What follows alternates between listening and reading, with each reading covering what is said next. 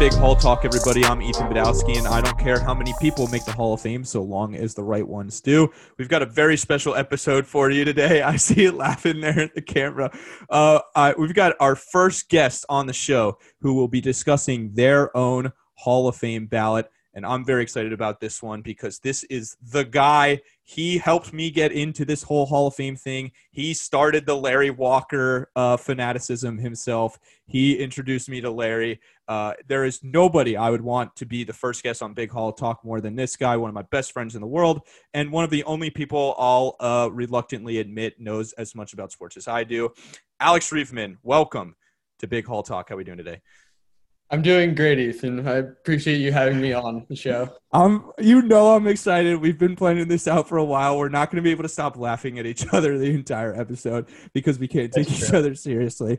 but let's try and um, avoid too much banter and just too much arsenal and get through to the rest of this episode. And okay. uh, let's let's let's get going. So the first thing I want to start on before we get into your actual ballot give us your overall thoughts on the Hall of Fame. I know you're not a small hall guy, but we kind of disagree on the parameters of the Hall of Fame. So, would you say you're a big hall guy, or are you kind of somewhere in the middle? I'd say I'm more of like a medium hall guy because I believe like if you're one of the best players in the generation and like there's no red flags or anything, you should get in. Yeah. Like there are players who multiple like MVPs, multiple like high Cy Young finishes, and they're not getting in the Hall of Fame. And I, I can't I can't understand that. Okay, so where are you on you know some of these issues in terms of guys not getting in? Obviously, the big ones are Bonds and Clemens and Schilling in terms of steroids and you know character issues because there is the character clause in voting, but I know that we kind of are lenient on that. Yeah, so I guess I'll address the character clause first because I think you and I both are on the same page about Curt Schilling. He's, I mean, he's a despicable person. Honestly. Repulsive. Yeah. Yeah. He, he's a ter- he's a terrible guy. But, yeah. I mean, there are.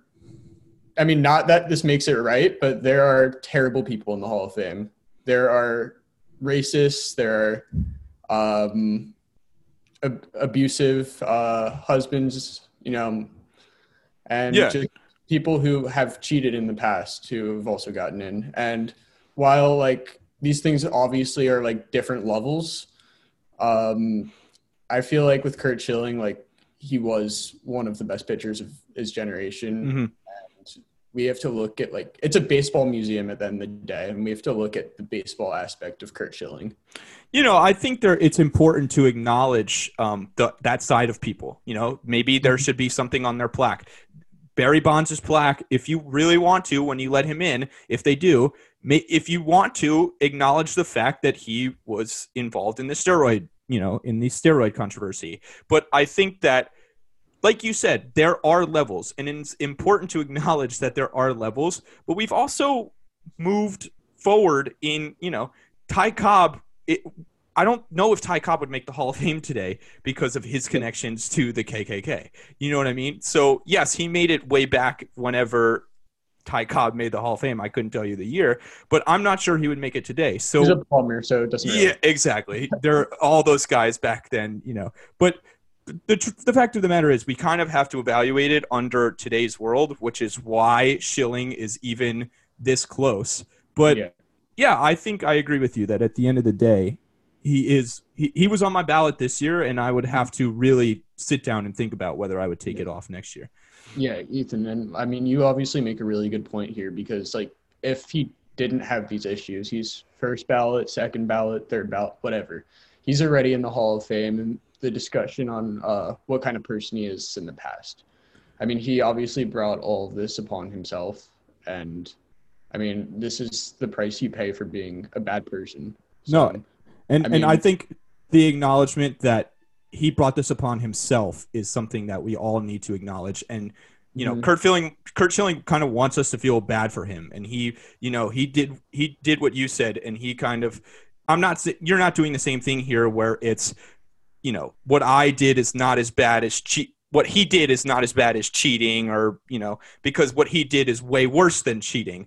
But it's important to acknowledge that he brought it upon himself, and nobody should feel bad for him um, because and and he wants us to feel bad by playing this victim of what look at all these guys that are in the Hall of Fame and what I did isn't as bad. That's not true. But I want to I want to move forward in this discussion because we'll get to Schilling in a minute. Um, mm. But the the one thing I wanted to ask you about is there a WAR limitation that you set to be in the Hall of Fame? Is there a certain threshold that each guy has to cross? So there's it's definitely something I look at, um, but I mean WAR is obviously a flawed stat, so I don't want it to be the end all be all. I usually like to have guys over like 65 WAR percent. I mean, that's just like a number I'm throwing out there, and usually over 60 WAR to get me to really consider. Mm-hmm. But I mean, you have to look at their resume like outside of that. You have to look at their allocates. You have to look at um, their situation, like their what stadium they played in, their hitting stats, how long they were good for. And, you know, I mean, some guys had a really good peak. Maybe they won an MVP or came in top, top two or three. But, you know, maybe some guys played for 20 years and they sort of had a few good years that really pushed them over the top. So let's just start jumping into it. And I have one more question, and I know the answer, but everybody else needs to know the answer. Is Omar Vizquel a Hall of Famer? No, absolutely not. we'll do an Omar episode down the road. Uh, I'm obviously a little bit more passionate about that one, but uh, yeah, let me ask wanted, you one I just wanted to make sure. Yeah, hit me, hit me. Uh, is Andrelton Simmons a Hall of Famer? No, not at this point. Yes. At least, unless he, unless Andrelton Simmons starts tapping into some unknown hitting potential, then no. So yeah, yeah. I think on the Christian Yelich plan. Yeah. So let's let's just jump right into it, um, Reven. Um, start us off. You're going to do it a little differently. You're not going to go in alphabetical order. Explain to the folks at home how you're going to be uh, revealing your ballot today, and then and then go right ahead. So I'm going to reveal my ballot in terms of uh, tiers because I think that um, everyone has a different standard for the Hall of Fame, and I mean I I appreciate how like sometimes people are like, hey, like this guy was a great player of his generation. He has to be remembered. He should be in the Hall of Fame. Or no, the Hall of Fame is only for this select like elite players. And I, I appreciate that's the th- cool thing about the MLB Hall of Fame instead of like the NFL. NFL, you only have five five people you could vote for. So there's not really a big hall or small hall kind of thing. It's just whoever you think deserves it most. And it feels like the same amount of guys get into the NFL Hall of Fame every year. And I definitely think that the MLB, because of the you know how many positions there are, it's more subjective than objective. Yeah, it's absolutely more subjective, and everyone has a different like criteria, which is why I want to separate it into like players who I think who I have no doubts about, some player who I also have very limited doubts about, and you know, so on and so forth. To where some guys have their their case are honestly toss ups to me. So let's. So how many tiers do you have? So I had um, I had four tiers. Okay. So what are they? So tier one is Barry Bonds and Roger Clemens. Okay. Uh, tier well, two. no. Tell me what. Tell me like. Don't tell me which guy because okay. we got to save the secret. I know I, everybody knows you're going to have Bonds and Clemens, so that's fine. But um, oh. what is what what is each what is the criteria for each tier?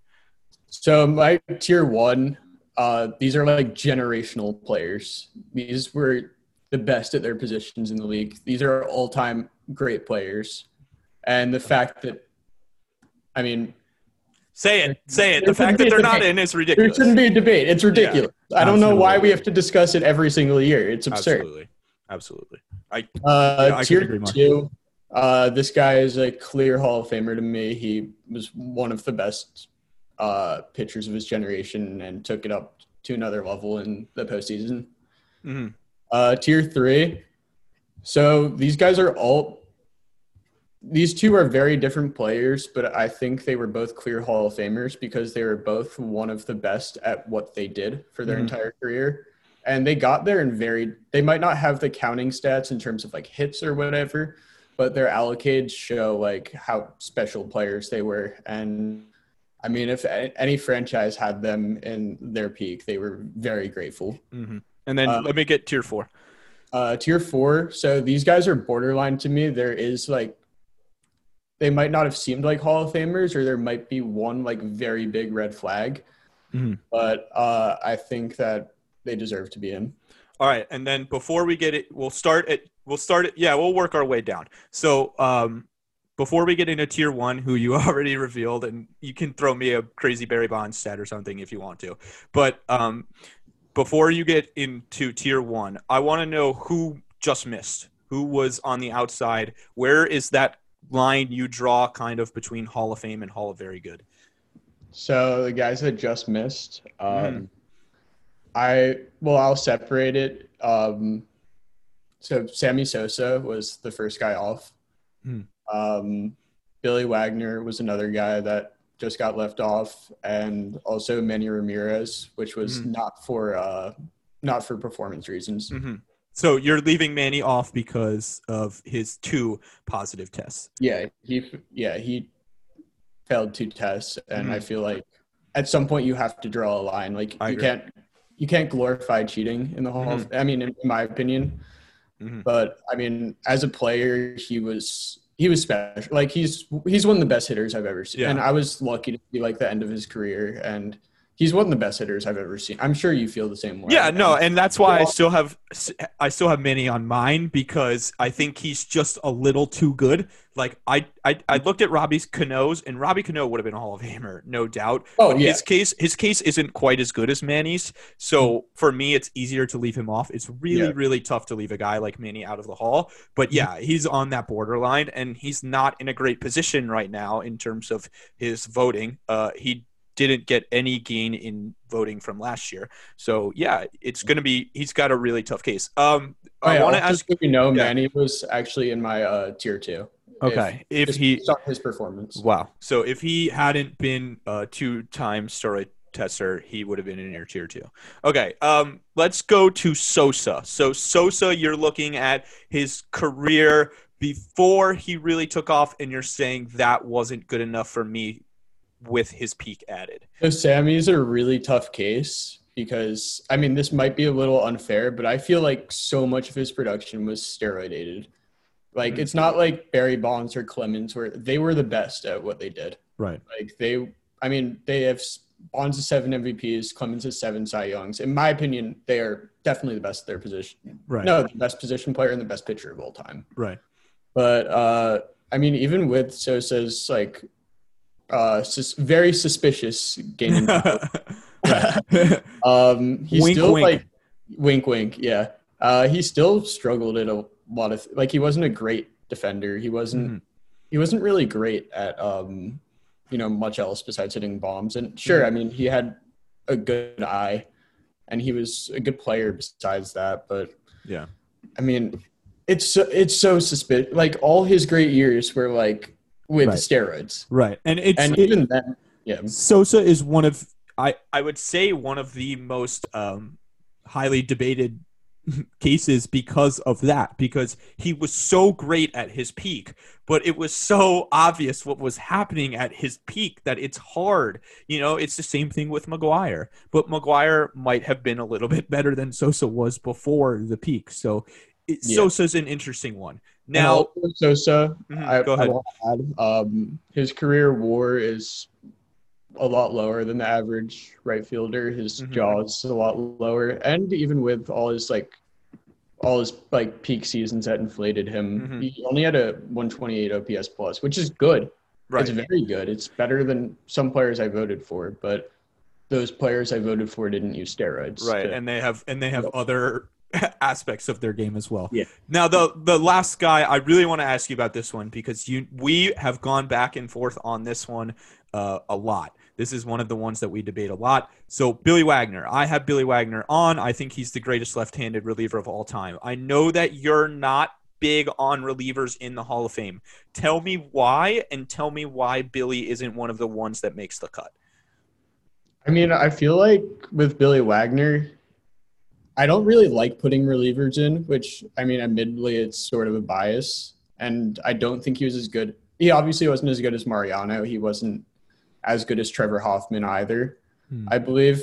And I mean, also his, his career war is below the average right reliever and stuff like that. But uh, I don't know. Like, I feel like the best pitchers, like, they're pitching as a starter because they're, you know, one of the best pitchers on the Right. team. They have, like, they can go six, seven, eight innings if they Mhm. need to. And I mean, I guess relievers are almost like a niche position.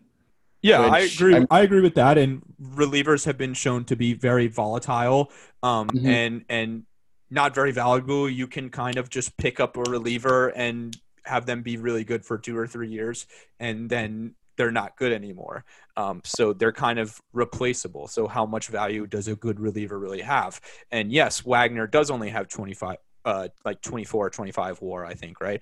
But you you can't cross this stretch. You you you know you have to be so you believe for relievers you have to be so far and above everybody else you have Yeah. to be a, a rivera a, a hoffman a Mhm.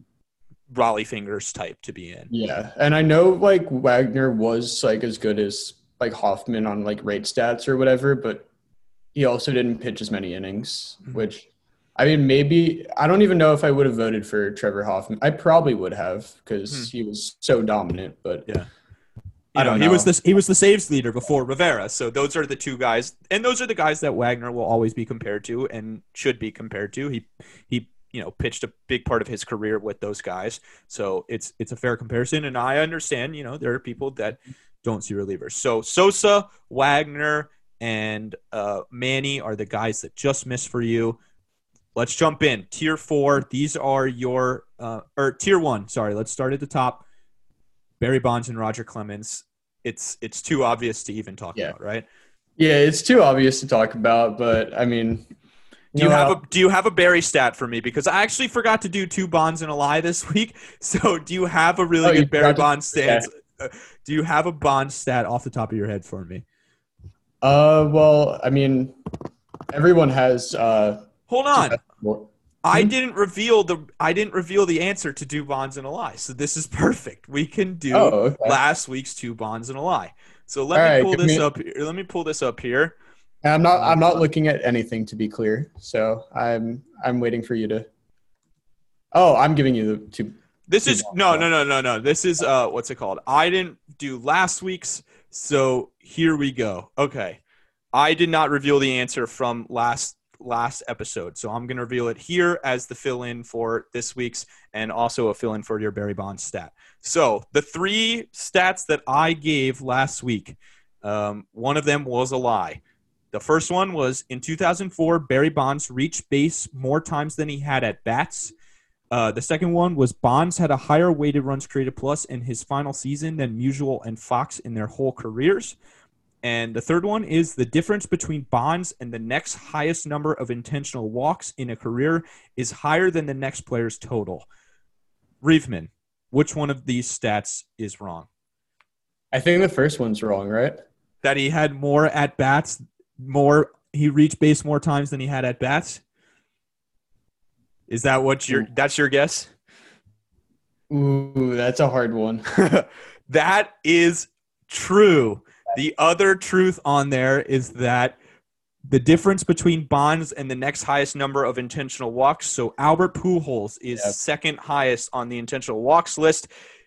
His total number of intentional walks is lower than the gap between Barry Bonds and his number of intentional walks. So the stat that was a lie is that Bonds had a higher weighted runs created plus in his final season than Musial and Foxx had their, in their whole careers. However, it was only one point lower.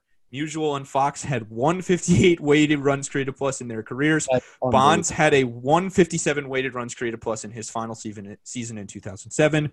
He Wow. also had an OPS over a thousand. There you That's go. There you- that that's that's just it, right? That's Barry. That's Barry. He for had you. the It was- highest OPS plus in the league as last year. he was that good for that long. It's unbelievable. Yeah. It's unbelievable. Um, I have a Barry Bonds stat. So Give it to me. Barry Bonds has the top three OPS plus seasons ever, ever. Does he also have the fifth? Is he four of the top five? Yes, he has. Yeah, he has four of the top five. Who's fourth? Who's fourth? Who is Uh, fourth? So fourth for s- single season is Four of the top five OPS plus seasons of all time, and the top three. it's Fred Dunlap, but that doesn't even count. That Okay, doesn't. four- I don't even okay, know who that four- is. He has four of the top five seasons uh, since World War II, and the fourth guy is Ted Williams. Wow, that is crazy. That is really something. Wow. Yeah. He, he it it. There's no reason to even debate it, dude. There's no reason to debate it. He would have been a Hall of Famer before this. You know, it's like you talked about with Sosa. He wasn't a Hall of Famer until he took the steroids. Yeah. Bonds was a Hall of Famer. Bonds was on pace to be a top five player of all time anyway. from the day he stepped into the league. Yeah. So, You already and won three MVPs before. And then Clemens, seven Cy Youngs. Do we even need to go there? You know what I mean? Like, you have anything there besides the fact that he's arguably the is he is he the greatest pitcher of all time?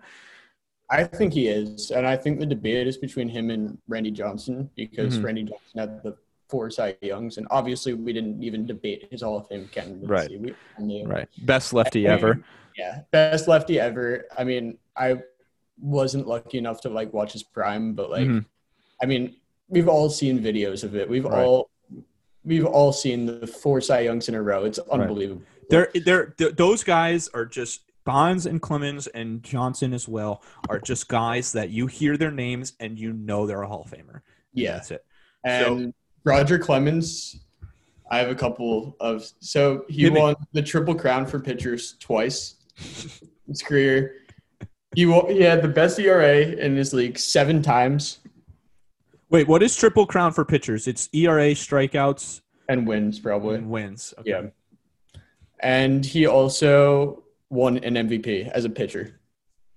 Guys don't do that, man. Like we had a dis- we had a discussion about who was it a, a couple years ago. I think Scherzer was in the debate for MVP a couple years ago. It was either Scherzer or DeGrom. and and it doesn't ha- it does not happen anymore man it used to happen you know um back in the 70s and 80s and that that was also when relievers were winning cy youngs which is a crazy concept to me but pitchers it, and the MVP is a hitter award, and the fact Yeah. that some of the guys that have had great years on the mound, such dominant seasons in the past few years, you know, like a Jake Arrieta as well, could have been in contention for the MVP when he won the Cy Young. And the fact that these guys haven't won it shows that it's not uh, uh, uh, p- pitchers aren't in contention in it for it anymore. And I'm fine with that because we have the Cy Young and Clemens won more than anybody. Yeah, the only pitchers in my lifetime who I've seen won an MVP was Justin Verlander and Clayton Kershaw. Yeah. And I, And- I'm not sure it'll happen again. Yeah, those guys, in, in my opinion, they're the two best pitchers of uh, this generation. Yeah, I agree. All right, so we've got our your tier one, your tier one, two best Mhm. two two best players on the ballot. It's obvious, the best Yeah. pitcher and the best hitter of all time. Tier Mhm. two, I think you kind of gave it away. That's fine. Um, talk to us about Curt Schilling. So Curt Schilling, um, he pretty much did everything based on his career. We're going to discuss only his career in this. Uh, he pretty much did everything besides win a Cy Young, and even then, he f- finished second in Cy Young three times. So he was just behind, you know, Randy Johnson uh, in Arizona, which I mean, Right. that's a ridiculous tandem. That is I- that is pretty crazy. Yeah. Randy Johnson and Curt Schilling. I mean, it, it won them the World Series. So Yeah, so if anyone's like, "Hey, how did uh how did Arizona win the World Series um even though they were an expansion franchise like 3 years before?" I'm like, "Well, they had Randy Johnson and Curt Schilling. That was How did they make that happen? They had Matt Williams on that team. They had Luis Gonzalez. I mean, that Yeah. was a good team, man. And the Marlins did it in four years. The Diamondbacks did it in three. So the, Yeah. the Marlins came in in 93. They won in 97. The Diamondbacks came in in 98 and won in 01. So that is, yeah, that is pretty spectacular. And that's how you do it with dominant starting pitching and Schilling, who talked to us, one of the best playoff pitchers of all time. Yes, yes. So he's arguably the best, honestly. And I mean, he had 2.23 ERA and 19 career starts, which is a big sample size. For, for the playoffs, that's a big sample size. Yeah, yeah. And also, even I mean, he won a World Series, the body sock, all, all that stuff. I think the other thing with with this Hall of Fame stuff is how much do you take into account like I- you know it sounds stupid but iconic moments right Yeah. so one thing was you know some people think that Sosa's home run chase uh, kind of pushes him over the edge just having Yeah. iconic moments and uh, one thing you know the bloody sock does that kind of help his case a little bit I think so, and I think that helps. Uh, I mean, that helps Sosa's case too, because if he wasn't a steroid user, I would have voted him in because I'm Mhm. like, okay, well, this guy is a part of baseball history. This guy, this guy re- revitalized baseball. Mhm. And I mean, you, you saw the 30 for 30. And I actually haven't yet, but I've have- been meaning to get to it. Really? I haven't seen it yet, but I've been I have been meaning to get to it. But I heard it. I heard it was great.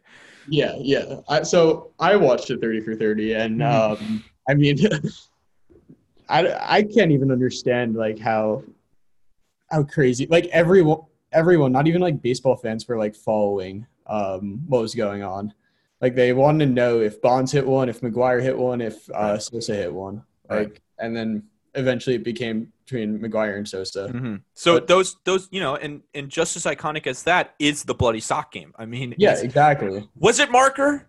Was it ketchup? i Or think it was you think it was ketchup?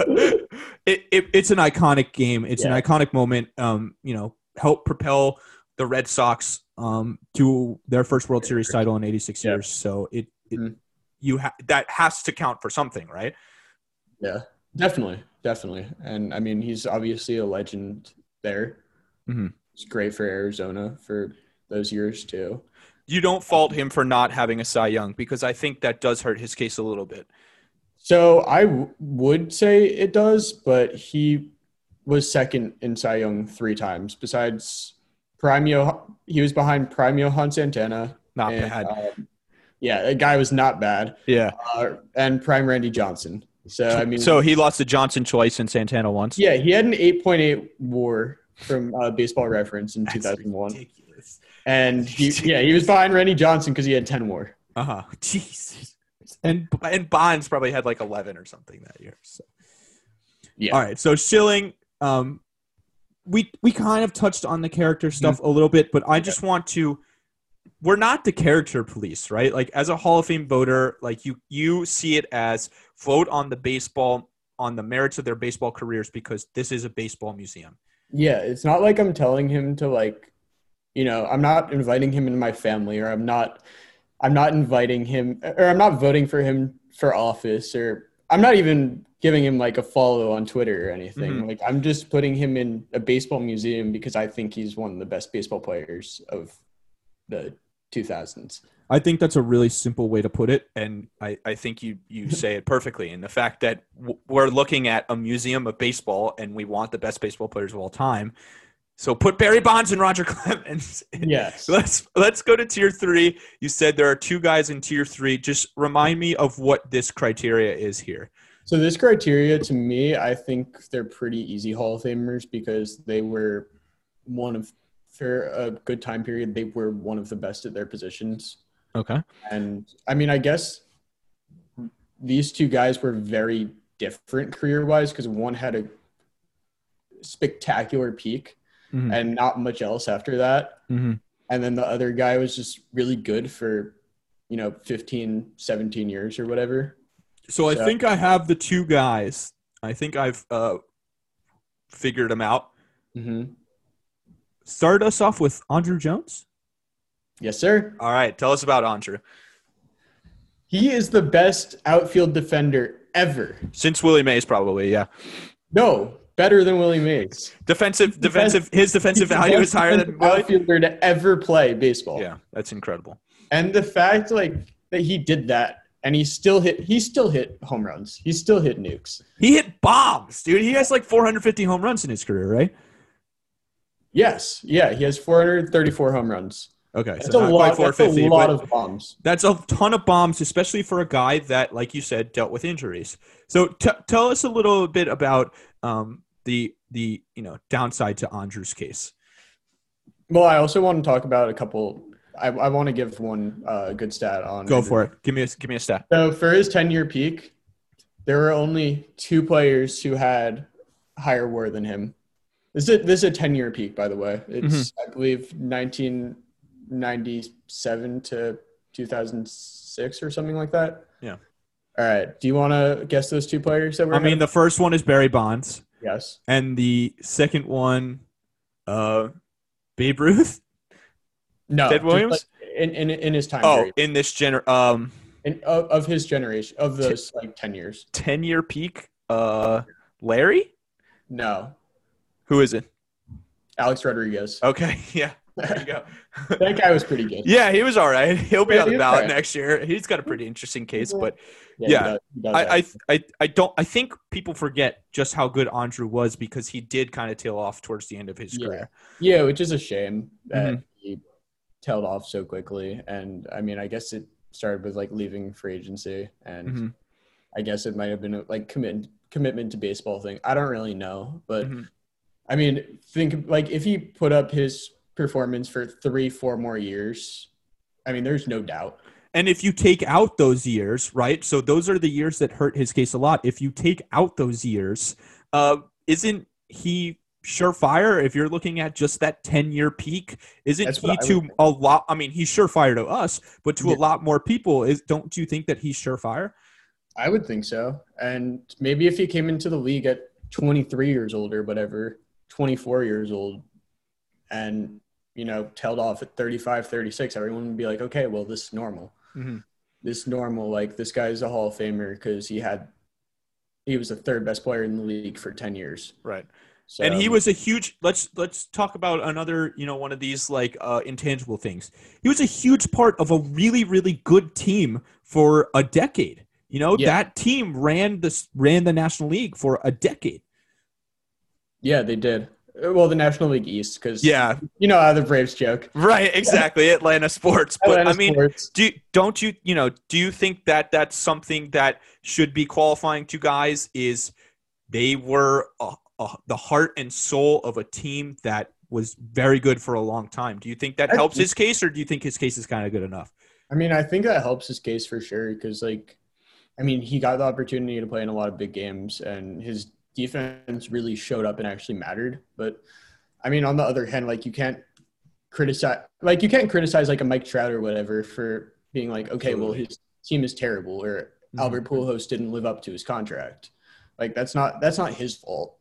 But I don't know. Being a great player on one of the biggest teams in baseball, I think that with, I mean, Braves fans have pretty high expectations too, Mm. and the fact that he lived up to those is pretty lived up to those and more. Mhm. Very impressed, and he was a prodigy. Like people shouldn't Mhm. forget that. So let's Like, talk. He was super hyped. Let's talk quickly about um, because I think a lot of people uh, will say, well, if you have Andruw in because he's one of the best defenders of all time, then you have to have uh, Vizquel in. But let's just kind of compare here the fact that, yeah, he wasn't the best hitter. I mean, you know, a 111 weighted runs created plus isn't anything outstanding. Uh, an 823 OPS is it's those are good numbers, but they're not, you know, Hall of Fame hitter numbers. But when you combine that with his defense, you're talking about Omar Vizquel having 45, 46 war or something like that. Andruw Jones has 67 war. So it's you you know, his defense was good enough and his his defense was so spectacular that it kind of carries his offensive production over the line, right? Yeah, yeah. I think you said it best. I mean, he's not a Hall of Fame hitter. Mhm. I mean, his like his, a lot of his hitting stats are well below a lot of like Hall of Fame. Yeah, I mean- Hall of Fame caliber Hall of Fame caliber players that we've even discussed on the ballot in recent Mhm. years. Like like Jim Edmonds was definitely Better better. hitter, yeah. he was out first ballot, but Mhm. I mean, if you I want to I, I want to do a Jim Edmonds episode. I think I could do a Jim Edmonds yeah, episode yeah. I think he'd be, I think he'd definitely be an interesting uh, Yeah. case. And then, you know, the 254, I know batting average doesn't bother you, but just tell us a little bit about why that doesn't really bother you. I mean, I feel like if you're getting on base anyway, it Right. doesn't necessarily matter like what your average is Right. because like a single is, I mean, for the most part, as good as walk or Mhm. I don't know, but Analytics, nerds. we're gonna get into we're gonna get into nerd talk here. All right, Yeah, Andruw but- Jones. Andruw Jones, clear Andruw for Jones. you, right? A- Andruw Jones, clear for you, right? yeah, I think he's, I think he's a Hall of Famer. Nobody with uh ten Gold Gloves or more, those is not in the Hall of Fame, and those guys Wow. were Roberto Clemente, Al Kaline, Willie Mason, Ken Griffey Jr. Those are some damn good players, man. And and let's just uh, you know refresh. Uh, Andruw did good this year, and I think he's on a pretty good pace. Uh, if he continues on the pace that he's been on recently, um, then he should be able to find his way into the Hall of Fame. Yeah. He's he's pretty early in his ballot contention. The next guy, I think I know where you're going, but I'm not sure. So this would be fifth on your ballot. Um, so so far you have Barry Bonds and Roger Clemens, Curt Schilling, and Andruw Jones is in the next tier. Schilling is in between um, this tier with Andruw, one other player, and the tier with Roger and Barry. So who is the fifth guy on your ballot? And this is kind of in order. You picked Andruw over this guy, yes? Uh, not exactly, but Okay. um, Who But is the next guy? we're gonna roll with it. Uh, Scott Rolen. Yes, that's what I thought. Yeah. So the biggest thing about Scott Rolen is I don't understand why like small hall guys wouldn't vote for him because there's or the no steroid guys because there's no like red like he didn't use steroids. He was a very good player for a long time. Uh, his his numbers are there. His allocates are there. I I can't under I can't comprehend it to be honest, Ethan. Yeah, no, I can't understand it either. Also, have you been saying allocades instead of accolades this entire time?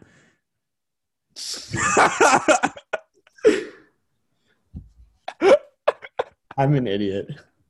Accolades. allocades was like a per- was like a peripheral like so Scott Rolen has all the accolades. Yes, he has all the accolades. He's an eight-time Gold Glover. He's got more Gold Gloves than Larry Walker, and I believe he's got the same amount of Gold Gloves as Barry Bonds. What what, what is it? It's a perfect case, isn't it? Don't you think it's a perfect? I case? think it is. All right, so I'm gonna give you two third basemen here, and you're gonna guess. I want you to guess who these two are. Okay, player A, Mhm. four-time All-Star, five-time Gold Glove, 819 OPS, 116 OPS plus. Uh, that guy's he, he's, a, He's- he was a special player. Um, the other guy, seven-time All-Star, eight-time Gold Glove, 855 OPS, 122 OPS plus. I think this guy this guy's also a special player. he's better than the first guy, and I know the second guy is Rolen, but I don't know who the first guy is. So tell me who the first guy is. The is. first guy's Adrian Beltre. Okay, yeah, and I think a lot of people think that Beltre's a first ballot Hall of Famer. You would say, Yeah, and I think Beltre might get like 90% of the vote Mhm. when he comes up. You know, Rolen is he's first of all, let's be clear, he's going to get in. Um, he'll He get in eventually. He, he, he is on a good enough. He is far ahead of pace. Um, Yeah. he's going to get in. Uh, I agree. probably within the next two to three years. Should he be in already? I mean, w- you know, we're we're not the people that I wouldn't necessarily say he was a first ballot Hall of Famer, but depending on how the ballot, I probably would have voted for him on his first ballot, um, because yes, there is a distinction between first ballot and the rest, but there's no distinction between second ballot and seventh ballot. Am I right? Yeah, I think he should be in because I mean, I think a lot of reasons why like his he's not like a 10-time All-Star, like a 10-time Gold Glover. He doesn't have more Silver Sluggers because of Chipper Jones. I mean, and Chipper Jones obviously he first ballot Hall of Famer. Like Right. he was The one star of that generation. Yeah. Yeah, exactly. And like I don't think like Rolen's case should be like compromised at all because Chipper Jones Right. was an unbelievable player. Mhm. And or like when he has his like MVP caliber season is when like Bonds and Adrian Beltre have the best seasons of their careers. Mhm.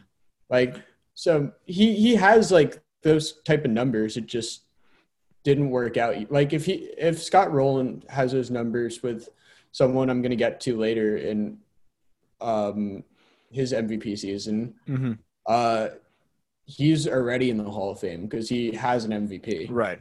But Right. I mean, it just didn't work out years wise. But I mean, he was a great defender. He was a Let's be clear. I think he has the second most. Oh no, Brooks Robinson has the first most, but I think he's like right behind Schmidt. I think he's like right behind Schmidt for Gold Gloves by a third baseman, and that Schmidt guy was pretty damn good. yeah, he was all right. Yeah, and I- Mike Schmidt wasn't that bad. So, um, to, you know, to me, uh, with all things considered, when you include the fact that Schilling has character issues and this, you know, the steroid guys and some of the other stuff, does Rolen might have the third best case on the ballot right now? I think I I think he does.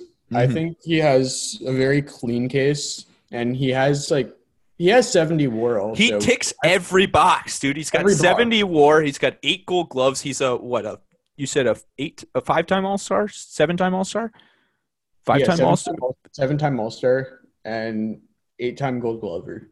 You know, All Star to me, uh, recently it's kind of become a popularity contest, but I think it's important that you were recognized by the community as one of the best players that year, or if you were doing it for a you know six, seven years of that time period that people knew you were one of the best, right? Yeah, yeah, definitely. And also based on like looking at his numbers, this guy was also like he was also a five tool player because he Right. could he could hit, he hit for power, could field, he could run. Yeah. And I I'm blanking on the fifth tool. I think it's patience, right? Uh, patience, run, hit, throw, speed, Yeah, run, run, hit, throw, hit for power, defense. defense. Yeah, and he did everything. He Yeah. was a great. He was great at everything. So Like I said, I think it's the third best case, man. You know, and it's cl- like you said, it's clean. There's no character issues here. It's a 70 WAR, an 855 OPS, and eight Gold Gloves. That's what it breaks down to. So, um, yeah, we're completely in agreement so far. The only thing we don't agree on is some of the guys you left off. You left off Manny and Billy Wagner, who would have been on my ballot. Um, I understand why you left Manny off. You also left off Sosa. So far, you've got Barry, Roger, Schilling, Andruw Jones, and uh, Scott Rolen. We're moving into a new tier here. I think you said there are three guys in this tier, and these are your borderline cases, correct? Yeah, so these guys are toss ups, and I'm gonna try to run through this a little quicker. Okay. Um, Let's give give me the first one. so Jeff Kent was the first guy. Nice. Uh, I'm, I- I'm happy you have Kent because I think he deserves a little more love. Yeah, yeah. So Jeff Kent, he was the guy I mentioned earlier that if Rolen had his 2004 season this year, he would have had an MVP. Mhm. But uh, he has the most home runs for a second baseman of all time. That has to that has to mean something. I, I agree, and we've talked about this a few times. Where if you are the best blank at this position, I think that helps you. Being the best power hitting second baseman of all time, better than Ryne Sandberg, should help you. You know, and he is. Um, the reason I love Rolen's case so much is because he has Jeff Kent's offense, plus he was an eight-time Gold Glover. So I think that Kent's hitting resume is Hall of Fame worthy. Mm-hmm. Plus, Rolen has it. So I'm glad you talked about these guys back to back because Rolen's OPS is 855. What is Jeff Kent's OPS? 855. And his and Rolen's weighted run created plus I want to say is 122 or maybe it's Kent's is 122 and Rolen's Yeah, is one 123 and Rolen's is 122. 122 exactly. So Yeah. they're the same. Same You're hitting. talking. You're talking about the same hitter here. Yeah. And the only thing that separates the two is like Rolen was a gold glove defender and Kent was average at it. And but Kent has his MVP, which is huge. And how much of a believer are you in um, standards by position, right? So, uh, second base isn't the strongest position out there. There aren't that many second Hall of Fame second basemen. Do you think that because Kent Kent can benefit from playing second base because he was one of the best second basemen of all time? Yeah. Well, I also believe that second base is very under it's a very uh, underrepresented Hall of Fame position. Yeah, I can agree I with think that. you see like especially in this generation how important like they are, especially to your, your defense. And I think we saw even with Robbie Cano, who unfortunately like won't make the Hall of Fame. Mhm. But I mean, we saw like how he changed the team Yeah. in his prime. But And Kent winning an winning an MVP as a second baseman. I mean, Petey's the only guy I can think of recently that did it. You know what I mean? Th- That's an outfielder, third baseman, shortstop award. So I think that's very, I think that's very impressive Yeah. as well. And And yeah, if I he yeah. go ahead, go ahead. Uh, I was gonna say I have some fun uh, stats for Scott Ro- about Scott Rolen. Hit me. So the only second baseman with more hits, Wait, second baseman or third baseman? Is this Rolen or Kent? second baseman with more hits, Jeff. Kent. Okay, so Kent, you said Rolen. Okay, Uh, I'm, I'm talking sorry. about Kent. You're good. Yeah. Um, the only second baseman with more hits are Craig Biggio, Mm-hmm. Roberto 3,000 Alomar, 3,000 hits. Yeah. also 3,000 hits for Roberto Alomar. True, I didn't know Alomar had three thousand hits, but yep. Yeah. And he was second second ballot, 90% vote. Um, Robinson Cano and Joe Morgan. Yeah, so top five in hits by a second baseman and number one in home runs. One of the best offensive profiles of his generation. And for those, and for those that care about RBIs, he has the most RBIs for a second baseman ever. Yeah, um, RBIs are a team set, but I there are I- plenty of people I- that care about RBIs, and I know you don't, but there are plenty of people that care about RBIs. So I think it's important to mention that. One question for you on Kent before we move on to the next guy. Take away the MVP. Is he a Hall of Famer? I don't think so. Yeah. I, I think that means a lot. To Yeah. be the best player of National League for a season is, especially like a full season. It's not, you know, this COVID season Mhm, that Right. Trevor Bauer's asterisk Cy Young, Right. Mickey Mouse Uh, Cy Young for Mickey Trevor Mouse Cy Bauer. Young. um, Uh, but Yeah, go ahead, go ahead. he was the best player on a team, and I mean, the MLB decided that he deserved MVP. Maybe he wasn't better than Bonds. I don't know, but the fact that he was considered to be the best player in the National League that means a lot. And I don't think an MVP is an auto qualifier, but I think you're borderline, which look for me, Kent is just above the line, and then um, it's Hall Very Good, and then it's Torii Hunter right below it. So I think that his case, I agree with you, is very borderline, but that MVP it pushes it over the edge for you, right? Yes. Yeah, it's a it's a very well. It took it from probably not a Hall of Famer to probably a Hall of Famer. Yeah. and, right. I mean, you could probably talk me out Uh, Well, in the past, you could talk me out of voting Jeff Kent for the Hall of Fame, but Mhm. I mean, he was very good. I mean, he won an MVP, and he he was good for a long time. basemen Ever, yeah. Yeah, and he was good for a long time. And um, clean, you know, he, he- he's kind of known as an asshole, but guys are assholes. You know, there are assholes in the MLB. So There uh, are so many of them. being being uh, not the best person, you know, it, it, it yeah, being an asshole to the media is not character issues like what Curt Schilling has to the point where No. it's going to be a, a blip on your resume. you don't have to like the guy; you just have to be good at your job and Abs- this job. Abs- Absolutely. so to me, you know, that's something that has hurt Kent, um, but it's not something that is worth discussing. Yeah, Next, go on to the Um, next guy. Gary Sheffield. Yeah, baby. So, the, Borderline, borderline. Okay, that's so fair. the million dollar question on Gary Sheffield: How good do you have to be at hitting to be the worst defensive player ever in the Hall of Fame? so let's let's put this. I put this up against Omar. We I just did the Gary Sheffield episode. I put him up against Omar because Omar would be arguably the, the worst hitter, and Sheffield would be uh, the worst offender. Compare their WAR. Compare their WAR. Sheffield is like a 68 WAR guy, whereas we talked about Yeah. Vizquel earlier is a 45 WAR guy. Offense is simply more valuable. That's what it comes down to, right? Yeah, offense matters much more than defense. And It's, it's about I mean, the game is about scoring runs, man. If Yeah. you can't produce runs, uh, can't- that's it. That's it.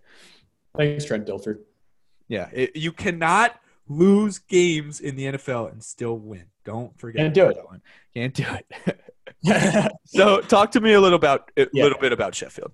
so Gary Sheffield. Um, well, we talked about like bad fielders that are in the Hall of Fame, and there are like a lot of them, and especially Frank Thomas, who's actually one of my favorite hitters ever. Like I, I used to search in YouTube for Who Frank didn't Thomas love highlights. Tom, Who didn't love the Big Hurt, dude? exactly. He hit Exactly. dingers. He hit dingers. Yeah, and he was a terrible fielder too, and he didn't play like a first base is like barely a real like defensive position. At, Mm. at Catch the ball. Catch the ball. Yeah. Let the ball Yeah, come in your glove. catch the ball. You make a throw game. but the truth, Um, the fact of the matter is, and I said this on the Gary Sheffield episode. Frank Thomas is currently the worst defender in the Hall of Fame. Gary Sheffield's defensive value is 30 points worse than Frank Thomas. yeah. so And that's why he's borderline to you. That's not. That's why he's not. that and some of the steroid stuff, but he did not ever fail an MLB drug test, which I mean steroids, let's be honest, they were encouraged in the Bud Selig era. we have to talk about the fact that you can't have a steroid discussion without yes everybody was doing it it's a stupid excuse don't get me wrong but Yeah. it just it, it's just how it was in the 90s that's And it if the guy who encouraged it, the guy who allowed it, pretty much, is Mm-hmm. in the Hall of Fame. absolutely Why is can't in the hall of fame Yeah, exactly. And I mean, and, and, and sheffield his his steroid allegations aren't even that concrete it's like he had something rubbed on his knee and he worked with somebody that uh you know and his bonds worked with stats, his stats didn't change at all. I just did the Sheffield episode, dude. He he is like talk. He is one of the most consistent hitters of all time. Yeah, You know, and he has 500 home runs, and also, all right, I'll do a side by side. is there is there anybody in the 500 home run club that isn't in the Hall of Fame? I don't think there is. Right? There can't be. Um, Let me do let this me real quick. let me look at this because I. Uh, so everyone that wasn't in it, or everyone that's not in the Hall of Fame that's in the 500 home run club has a steroid allegation. Okay, so Sheffield, they're. Sheffield, Ortiz will be on the ballot next year. A Rod is on the ballot next year. Yeah, Palmeiro Pujols is still playing. was Leader. Palmeiro had never had a chance, Yeah, and Mark, Mark McGwire. He Manny is still on the ballot. So yeah, if you're if 500 home runs, that's pretty much a qualifier, right? Yeah, yeah, I think so. It's like 3,000 hits. Yeah, exactly. It's the same type of thing. And honestly, he's also pretty close to 3,000 hits. Mhm. He was, I mean, Just- not that close, but like 400 hits away. His peak is it just you know one of the most consistent peaks we've ever seen. Yeah. It, his peak is unbelievable. And I mean, His se- his seven year peak, he like never had a a, a, a, a way to what's that stat I love? Weighted runs created plus Yeah. under like 137 or I, I think he had like one injury prone year where he was 123 or something. yeah. But just one of the most considered consistent hitters. So what do you think Yeah, the threshold? OBP and Uh-huh. OPS and OPS plus one one year with the Marlins actually. Yeah, his 96 year, uh, where he was the Silver Slugger, was probably he had like a 185, 187, something like that. Uh, way to run straight Yeah. plus. So, and, hold on, I have a side by side Yeah. for you. And then I have a question for you. I, I love Side by side. uh, I love doing these. I love I love anything baseball talk. So hit me with it. So these are just very simple stats. All right. So one guy slash 292, 393, 514, 141 uh, WRC plus. The other guy hit 295, a 380 OBP, 550 slugging percentage, and a 141 WRC plus. Who are these two players? Well, one of them is Sheffield. Obviously, I think it's the second one is Sheffield because I know he was a big walk guy. So he had that three. was the first? first He one? was the first one. Okay, and who was the second one? Alex Rodriguez. Wow. And that's for that's for their career. Yes, their Yeah. career stats. So Sheffield had a better OBP and uh, a little bit worse of a slugging percentage, but the same WRC plus and essentially the same batting average. So here we go. The question is: Do you have to be Sher- Gary Sheffield good at hitting, or is he so far, or is he above the line that you have to be to get into the Hall of Fame despite his defense? Or do you have to be, you know, for you to let in that bad of a defender? Does it have to be Gary Sheffield, or is he exceeding the limit because he was such an exceptional hitter? I mean, I think everyone has like a different case because Mhm. Sheffield also, I mean, he was fast too. He provided some value on the base path. So you have to factor that little bit of value in. Mm. Uh, or you have to value like, okay, well, this guy also did it for 21 years, Right. 22 years. He never really fell off, dude. He never fell he off. He never fell off. His last year, he had a way to run straight up plus like over hundred. I want to say. with yeah, the yeah. Mets. He was, on, he was on the Mets, and I saw him hit his 500th home run that year. You were there, I wasn't at the game. No, uh-huh, saw, but you saw were watching. Yeah, and I mean, it was it was very cool to, you know, see him still hit bombs. He was like over 40, hmm and he, I mean, he was a fantastic. Yeah. He was a fantastic hitter, even in his li- like you saw the patience, you saw the little bat wiggle. That's And- another thing. Talking about iconic things, right? The Mhm. bat waggle. You know, every kid when we were growing up, I know you, Reevman, you specifically, and I know I did it too. You picked up a bat and a wiffle ball bat, whatever it was, and to fool around with your friends, you started shaking your bat like Gary Sheffield. Of course, yeah. That's just what it was. Yeah, exactly. And and long to you is longevity like one of the most important things, or is it just kind of because talk about longevity, twenty one years and never really falling off. So I mean, I'm a big fan. I think peak is the most important because you Okay. have to be a Hall of Fame caliber player. But I think Sheffield had the peak and longevity. And right. I mean, if you if you're good for 22 years, it's more important. That's better than being good for 15 years. Dude, everybody everybody talks about a seven year peak. So when I did that episode, I talked about his seven year peak was like the Marlins and Dodgers. But then Mhm. he went on to have like five more years that were almost as good as his peak. Yeah. So he really had like a ten to eleven year peak, you could say. yeah, so- even through like through his uh, Yankees run, Yeah, his, Like he was was- tremendous with the Yankees. literally from the Padres to the Yankees, like that was his peak. That's Mm-hmm. 13, 14 years. Unbelievable. All right, so this is the final guy on the ballot. And I Mhm. think I know where we're going. This is one I, I'm glad you put it last because this is one I know you wavered on a lot. Is this it was TH? a really hard case. it's TH, right? Todd Yep. Helton. Todd All Helton. right, you put him in. I'm very, I'm happy you put him in. I think he's got a really, really solid case. Um, Yeah. Tell me about it. Yeah, the people need to know how much I wavered on this. I've, I've asked you about him before. I've asked you to make his case. He's been on the ballot for what, two or three? This is his second year on the ballot.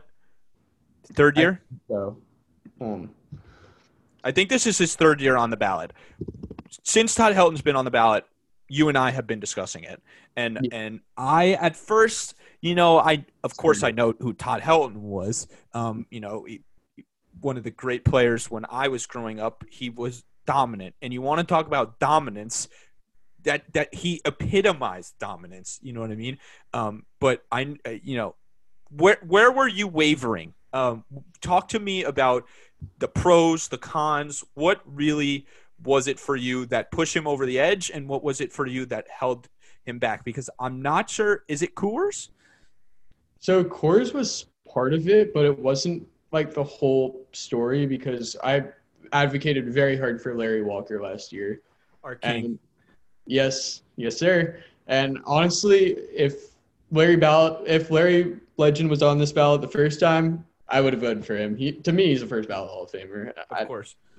maybe he's not a top 20 player of all time. Doesn't matter. He's a first ballot Hall of Famer to me.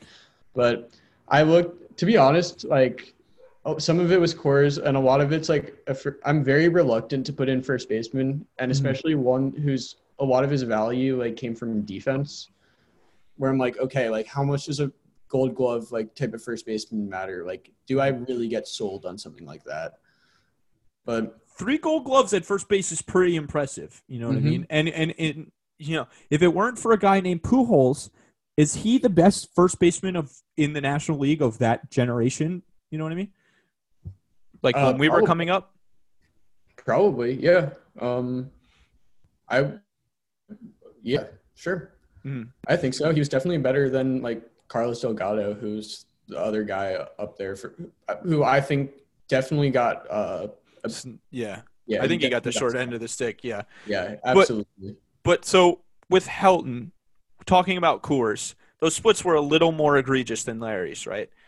Yeah, yeah. It, um, I mean, Larry had bad splits too, because, but I mean, you look at the OPS plus, and I mean, it, it's still better than like a Eddie Murray, who is a clear Hall of Famer. Mhm.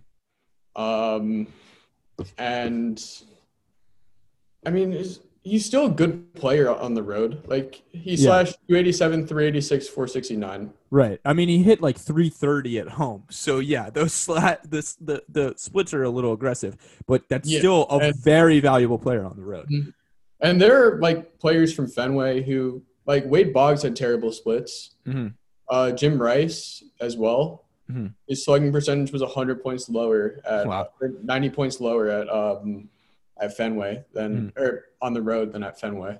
Mhm. Um, So I don't know. I think it's definitely natural to be a better hitter at home, regardless. Of course, you're playing. You're you're more comfortable there. You're playing there more, you know, consistently. Whereas when you're on the road, you play in three cities on a trip, and when you're on a homestand, you play, you know.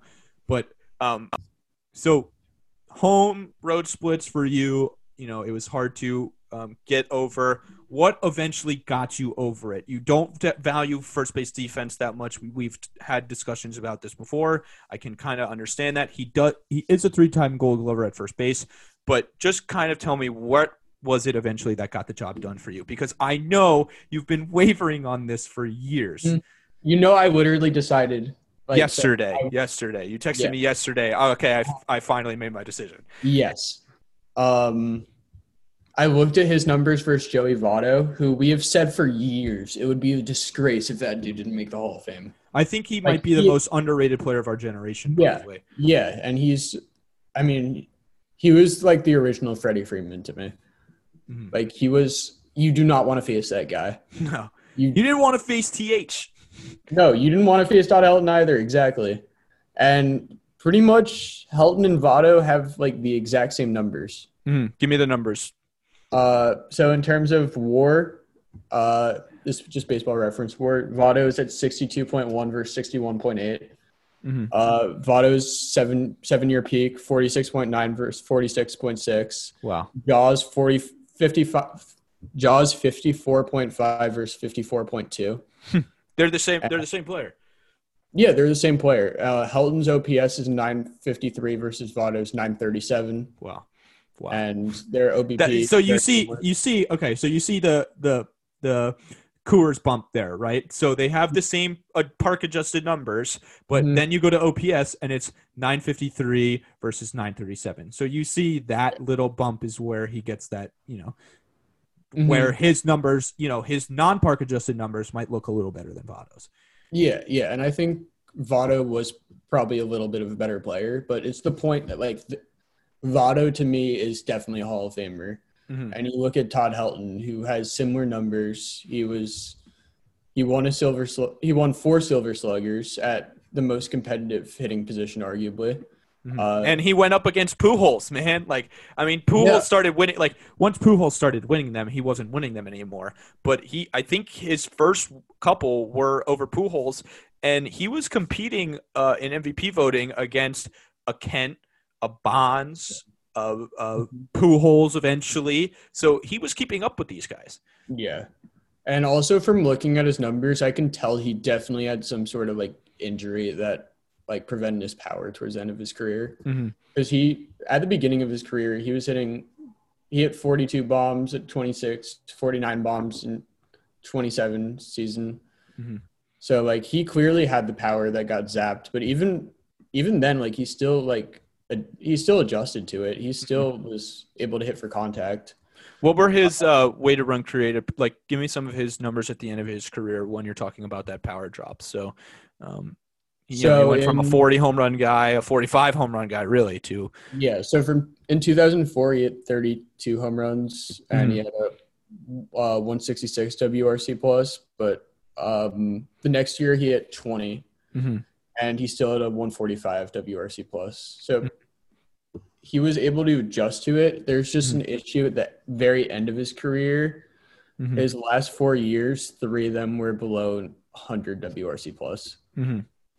Yeah, is, you know, Helton yeah. to to me like at the end it was weird to see Helton. First of all, I, I kind of like didn't know he was still around, but it was weird to see him uh, struggle in the same way that it was weird to see Joe Mauer struggle in when because Mauer was so dominant, such a good hitter. Um, you know, yep. did, did he win a MVP at catcher? Um, yes. Yeah, mm-hmm. he did. Right. So you know, a guy winning an MVP as a catcher is ridiculous. Um, so to see those guys that you know, Todd Helton on MVP Baseball 2005 was like a freaking monster. You know what I mean? And so that's kind of what I, you know, in that generation where um, I recognized Helton growing up as one of the best, one of the most dominant, and then to see him at the end kind of tail off, but was was very upsetting for me. But it's not enough to hurt his case for you. No.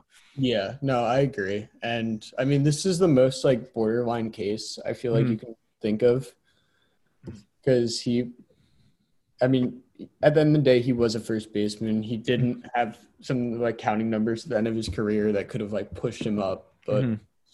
I mean, at the end of the day, you're just looking you're looking at the guy's peak in the first place, and he was still, and I mean, at his peak, he was one of the most feared hitters in the National League. Absolutely. Absolutely. And I mean, him and Larry Walker, honestly, that's that's a crazy duo. Yeah. Well, 369 home runs in his career. So you're right that towards Yeah. the end, you know, he's got 7, 15, 8, 14, 7, 15 um, after 2007. Um, so yeah, it is weird. From 2005 to 2013, uh, he he only hit 20 homers once, and he was a perennial 30 to 40 guy um, before that. But hmm yeah, for see, this is where our Hall of Fame philosophies kind of differ because I think Helton, beside behind probably Bonds, Clemens, Rolen, I would put Helton there because of how good of a hitter he was and the fact that he was pretty good. He was good defensively at his He's position very very good defender. very good defender. But for you, you see it as the peak, and then you don't really value defense that much because of his position, right? So you're not Yeah, just going to take. I mean, it's important. Like if he if he was a bad defender, I probably wouldn't put him in. But Mhm. Um, the fact that he was like a very good defender versus merely like decent defender, like it doesn't do that much for me. The three gloves, is, the three gold gloves is cool, Yeah, and the fact that there aren't really that many other first basemen who defended as well as him that aren't in the Hall of Fame, Mhm. um, according to uh, this site that has pool or actually these guys are mostly not in the Hall of Fame, but uh, uh, Pujols, but you, know, Pujols had a strong reputation as a fielder. Keith Hernandez, he's Mhm. considered the best uh, First. defender ever. yeah, at at first base. Mhm. Uh, Mark Teixeira is always considered. John Oler, those guys were great fielders. Yeah, And the fact that Todd Helton like is in like that type of class where he's considered a top 10 first baseman defender ever. Anthony Rizzo is also in the top 15, by the way. yeah, and he, Uh, Rizzo, you know, if you're playing, I mean, Rizzo's a better defender than Helton. He's won a couple platinum gloves. Uh, Yeah. he's one of the best defenders in the league, and uh, yeah, if he Rizzo if, will obviously pass him very soon. Yeah, and if Rizzo keeps up the defensive value and keeps hitting, you know, he'll have a case because of his defensive value. But uh, one question with the Joey Votto to Todd Helton comparison: if you give Helton Votto's MVP, is it surefire for you, or is he still, you know, kind of uh, wavering? Um, you know, it's a stronger case, obviously, because he has an MVP. But does that kind of launch him into a tier two, or is he still kind of lingering in this I tier think four? then uh tier three then with like Mhm. Rolen and Andruw. if he has that one MVP. Yeah, which means like he's a Hall of Famer and like Hmm. I like I'm pretty I would be pretty confident in him in the Hall of Fame and I would def I would certainly like vote for him and tell other people to vote for him. Mhm. With my tier 4, I'm pretty much saying, look, I voted for this guy. If you don't, like I I understand it Mhm. and I'm willing to have like a debate about it. See, to me, I you know I hate the Coors thing, so I uh, and I think that what let's be clear here: the fact that Larry's in broke the glass ceiling, so Helton's going to get in. Um, I I, th- I think he will because he's on a great he's getting great numbers. The numbers were really great for him this year, and I think that now that we have one Coors guy in, and he should have been in so long ago, um, the Yeah. fact that we have one Coors guy in will kind of help Helton here. Um, Yeah, But- I'm sure if Arenado keeps up his career, yeah, probably get in. as well. definitely definitely but for me i you know helton to me i always kind of got mad at you because i didn't think Mhm. that there was really anything you could argue here man i mean i you know the, the defensive value but i'm glad you came i'm glad you came around on helton man because Yeah, i think was- that Mhm. his resume is just fantastic as Yeah, a hitter I'm he's one of the happy I best hitters I'm happy I came to uh, the right side. So let's let's sum it up. Eight guys. So I voted for ten. You only voted for eight, not using those full um, ten votes. So Mhm. actually, next year you would probably use ten votes because uh, assuming that all these guys would be on your ballot again, and then A Rod and uh, uh, Papi are the two guys on your on the ballot So next year. Papi is going to be a very interesting case. That one's going to be crazy. I'm, that one's going to be a crazy case. once we start getting towards that ballot season, um, Papi will absolutely be discussed on the show. Um, but Mhm. uh, you know, you you might have ten guys. It was a bit of a weak ballot this year, you would say, right? Yeah, it definitely was because you didn't have like there wasn't a lot of like clean cases at least. We're, we Uh, are getting into the teeth of this where we might struggle with Hall of Famers the next few years because I don't think A Rod is going to get in first ballot. Uh, you know, he's kind of um, re, you know, uh, what's the word? He's he, his resume, uh, his image in the media has kind of been repaired um, after the steroid stuff, but I don't think it's enough to get him in first ballot. Papi, you know, it's like it- how is Papi not first image- ballot? I know his image is like pretty much repaired, but Absolutely. people will look back at his career and be like, okay, well, he had the steroid suspension, he was a DH, and I Mhm. guess you can say like his war or whatever. But I don't even I don't even care about like I don't care about this for him. I feel like I almost don't even care about the stats. It's Yeah. it's big papi, dude. It that's the thing, man. It's Big Papi. So I, I'm assuming that you'll have A Rod and Papi on your ballot. So you would have ten guys next year, a little bit of a stronger ballot next year. But we are getting down to the fact that it's it's a strong ballot because there's a lot of really good players, but there's a lot of flawed players. You know what I mean? Bonds, Clemens. Schilling, um, Andruw. There's a lot of flawed players here. Yeah. So um, bit of a weak ballot. Mhm. You, are are you a guy that you feel you have to vote for ten every year or no? I don't think so. I feel like you should just vote for the people that like I don't think the Hall of Fame should have to like stoop like lower than your subjective um criteria Mhm. just to like take guys cuz like like a Torii Hunter for example, Yeah. he's a very like he was a very good player obviously. He was a great defender. He was very fun player. I really enjoyed watching Loved him. Loved just- Torii, yeah. yeah, I loved him too, but he just to me like he wasn't. He, Mm-hmm. he has OPS below 800. Yeah. He's he's Yeah. not like a Hall of Fame type of player to me. I th- I think, you know, like I said earlier, he's in that hall of very good. He did Yeah. great on the private ballots this year, which kind of shows you the private the difference in the private and public Yeah. ballot discrepancy. and like Um, a Mark Buehrle or like uh, Andy Pettitte, like those type of guys, they're all very good. They were great they're, pitchers. They were great pitchers. Um, Zero Cy Youngs between the two of them.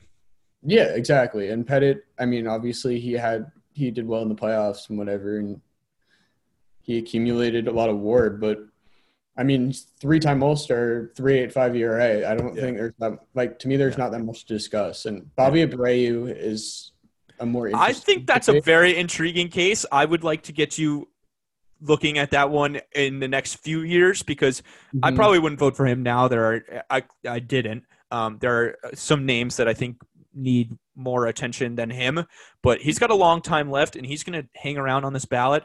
And uh, yeah, I think that's a super interesting case. I think that is too because there's definitely the uh, debate on whether a guy looks like a Hall of Famer. right.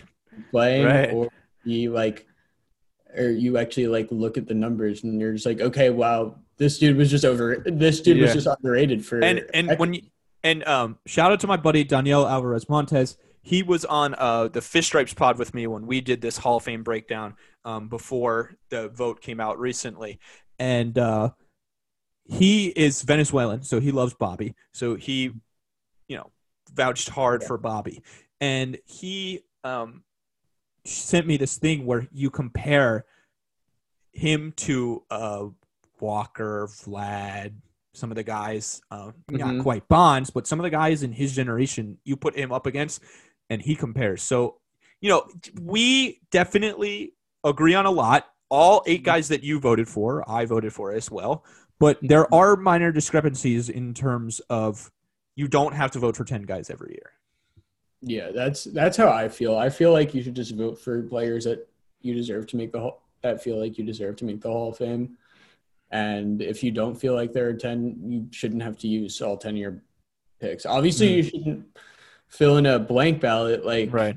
you know Some some douchebags out there. Yeah. scums who uh, have a ballot over us. You know, it makes me it makes me mad. Give Ethan a vote. Give Alex a vote as well. Yeah, give me a Reevman. Reevman, you got me into the Hall of Fame, man. You are what you know. I mean, I wouldn't say you got me in, but certainly you and me, our discussions back and forth about the Hall of Fame Yeah. have got me into it. Before we wrap up here, real quick, any chance Billy Wagner's got four years left? Any chance I could get you to vote for him before his final year? I think it's possible because he was very he was extremely dominant. Uh, I just like he has the his batting average against Oh, is the best for a reliever of all time, he's got the most K per nine of all time. and he has the most K for nine of all time. Yeah. He was dominant. Yeah. You probably could you probably could sell me on Billy Mhm. Wagner. Uh, I think you can do I think you can sell 75% of voters on it? No. Yeah. But uh, I think you could sell me on it. Well, I got you on TH, Todd Helton on the ballot. So let's just go over it one more time uh, before we wrap up here. Um, and I start giving you a bunch of compliments. Uh, so your ballot Barry Bonds, Roger Clemens, Curt Schilling, Andruw Jones, Scott Rolen, Jeff Kent. I blanked. Gary Sheffield. Gary Sheffield, thank you. How could I forget the and only Todd Marlin, Helton. the only Marlin that has a chance for like 30 years? And Yeah, Todd Helton. Marlins legend. So Bonds, Clemens, Schilling, Jones, Rolen, Kent, Sheffield, Helton, Wagner, mm-hmm. Sosa, and Manny are the guys just off it. Reevman, like I said, man, I wouldn't have wanted anybody else to be the first guest on the pod. You were the perfect first guest. You're welcome. You know you're welcome back anytime. Uh, you know if there's if there's a guy that you whose case you would really love to come on for an episode, you know you're always welcome. I'll probably have you on for one of uh, down the line if we need a roundtable or something. Um, but I appreciate you coming on. And uh, remember, Larry Walk. You know we don't have Bonds yet. We don't have Clemens yet. We will always have Larry. But we got Larry, dude. He's going Yeah. in. I'll see you. Yeah. In, I'll see if if if if we're vaccinated and and and they. I guess they're not letting people in. Damn it! But if they're letting people in, we're going to see Larry get got- in. man. We're gonna drive up to Cooperstown. We're going. We're going. Reedman, thanks so much, man. I appreciate yeah, thank it. you so much, Ethan. I Yeah. really appreciate you having me on. Perfect, dude. Thanks.